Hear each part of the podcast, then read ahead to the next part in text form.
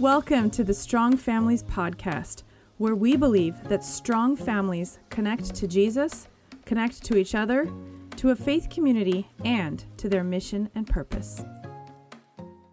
Strong Families, today we're going to talk about enemies. Dun dun dun. My very first enemy was named Tara. For as long as I live, I will never forget her face. She was big and mean and scary with crazy red hair and angry eyes, as I remember it, and the loudest voice. Tara was a bully. She was in eighth grade when I was in kindergarten, and she would chase me around the playground, tormenting and taunting me. Hiding behind some rocks in a clump of bushes, hoping that Tara wouldn't find me, is one of my earliest elementary school memories. Isn't that sad? Tara found me on my second or third day of school playing on the playground with a little boy named Matthew, who's still my friend today.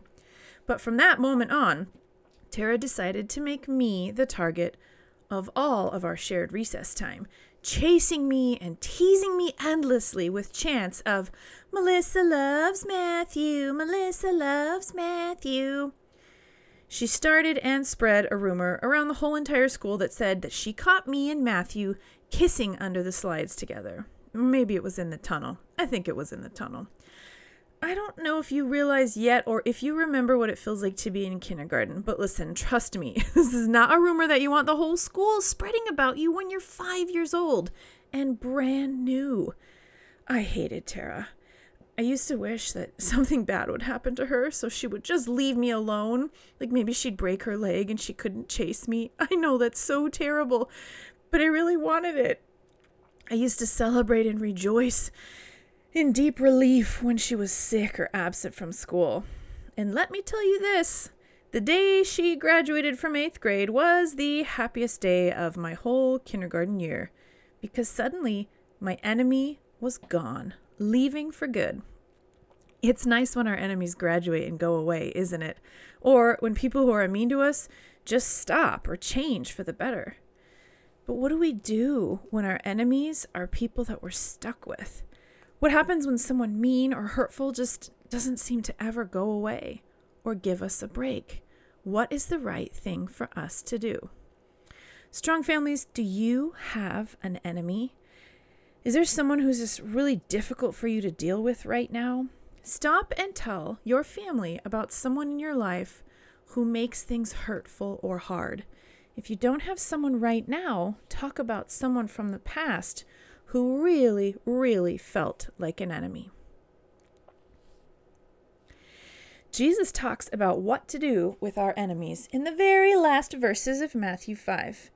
You can look it up in your own Bibles while I tell you just a few things about it before we read. So, first of all, let's define who enemies are. In this text, an enemy is someone who's harmed you, who's hurt you, maybe who's betrayed you, or just someone who doesn't want good things for you. Someone who is against you. Intrinsic to the word is that they're not for you, they're against you. Okay, there's some other people that the text is going to talk about too. It's going to talk about tax collectors. You need to know that these were the bad guys of Jesus' day. Tax collectors were hired by the Romans to charge the Roman tax, but they could actually charge whatever they wanted. So they could charge the tax and then they could charge like a whole bunch of extra money that they would just keep for themselves. And this was a big temptation. And a lot of times they would get greedy and they would charge a whole bunch of extra money and they would keep it, and people hated them. Tax collectors were everybody's enemy. And it's also going to talk about pagans. These are non believers, people who don't worship with the Jewish faith, or people who don't worship any God at all. These were also people that were looked down on at Jesus' time. Okay, the text is going to send about God sending sun. Uh, the text is going to talk about God sending sun and rain um, this this is going to mean that he loves and he provides for everyone. Like he this is symbolic of how he cares for everybody because sun and rain, the ability to live and be warm, and rain to grow food and survive. This God makes it possible for people to survive. And the last thing I want you to know is that this verse talks about how Jesus followers are supposed to be different from other people. How? How are we supposed to be different? We're not different in the fact that we don't magically have enemies. We we have enemies just like everyone else has enemies. But how are Jesus followers supposed to treat their enemies differently? Try to listen as we read.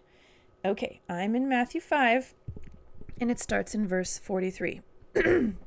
Jesus says, "You have heard that it was said, love your neighbor and hate your enemy. But I tell you, love your enemies. What a crazy thing to say. And pray for those who persecute you, that you may be children of your Father in heaven. He causes the sun to rise on the evil and the good, and sends rain on the righteous and the unrighteous. If you love only those who love you, what reward will you get? Are not even the tax collectors doing that? And if you greet only your own people, what are you doing more than others? Do not even pagans do that? Be perfect, therefore, as your heavenly Father is perfect. All right, there's a couple more things I need to tell you about this verse now that we've read it together before you discuss it with your families. The verse says that you are supposed to love your enemies, which is a really hard thing to do, so that you may be children of your heavenly Father. This doesn't mean that your enemy might become a ch- child of the Heavenly Father. We might not be able to change bad people into good people, but the praying for them is about us. It's about who we are. Praying for our enemies changes us. It gives us a really special identity. I'm a child of the Heavenly Father. And because that's who I am, this is what I do. I pray for people, even hard people. I pray because of who I am, not because of who they are. That's a pretty big idea, right? Okay, another thing is that I once heard a pastor preach a sermon on this text, and it was called How to Destroy Your Enemies. And I was co- kind of hoping it would actually be about how to destroy your enemies, but it was actually about how when you pray for your enemy, they don't stay your enemy.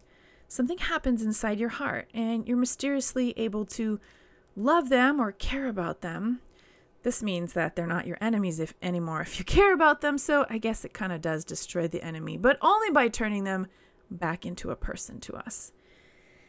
The last thing that I want to tell you about is that the text says to be perfect.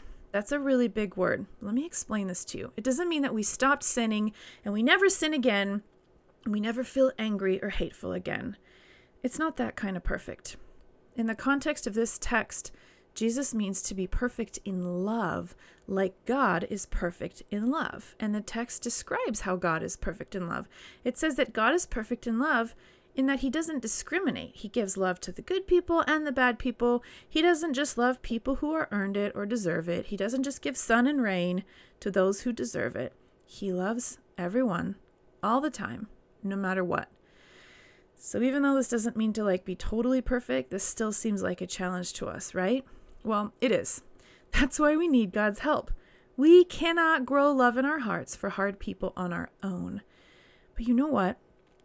I think that this is one of the greatest bits of evidence for me that God really does exist. The fact that, that He can actually grow love in my heart for someone mean when I ask Him to, I mean, wow, that shows me that there's someone out there bigger than my heart and my feelings. Okay, that's the end of our study, and now it's time for our questions. Here's the questions for tonight. Which part of all this talk, or which part of this verse, stands out to you? Do you remember it? Share that part that just sort of stuck in your mind, or that part that really stood out to you, or impressed you, or made you think. Share that with your family. And then next, talk about why the Holy Spirit might have wanted this scripture or thought to stand out to you. What do you think he's trying to teach you? Why this? Why today? What might Jesus want you to know, trust, and believe? When you're done talking about these questions with your family, I want you to end by praying. Yeah, you knew this was coming. Pray for those enemies. Pray for those hard people. Pray for those people who are mean or really difficult. I know it feels weird, and, and sometimes it's hard to even really mean it. But Jesus tells us to do it, and strong families, I trust him. So let's do it. because who knows what can happen when we decide to do things God's way. Good luck, strong families, as we all try together to learn to love our enemies.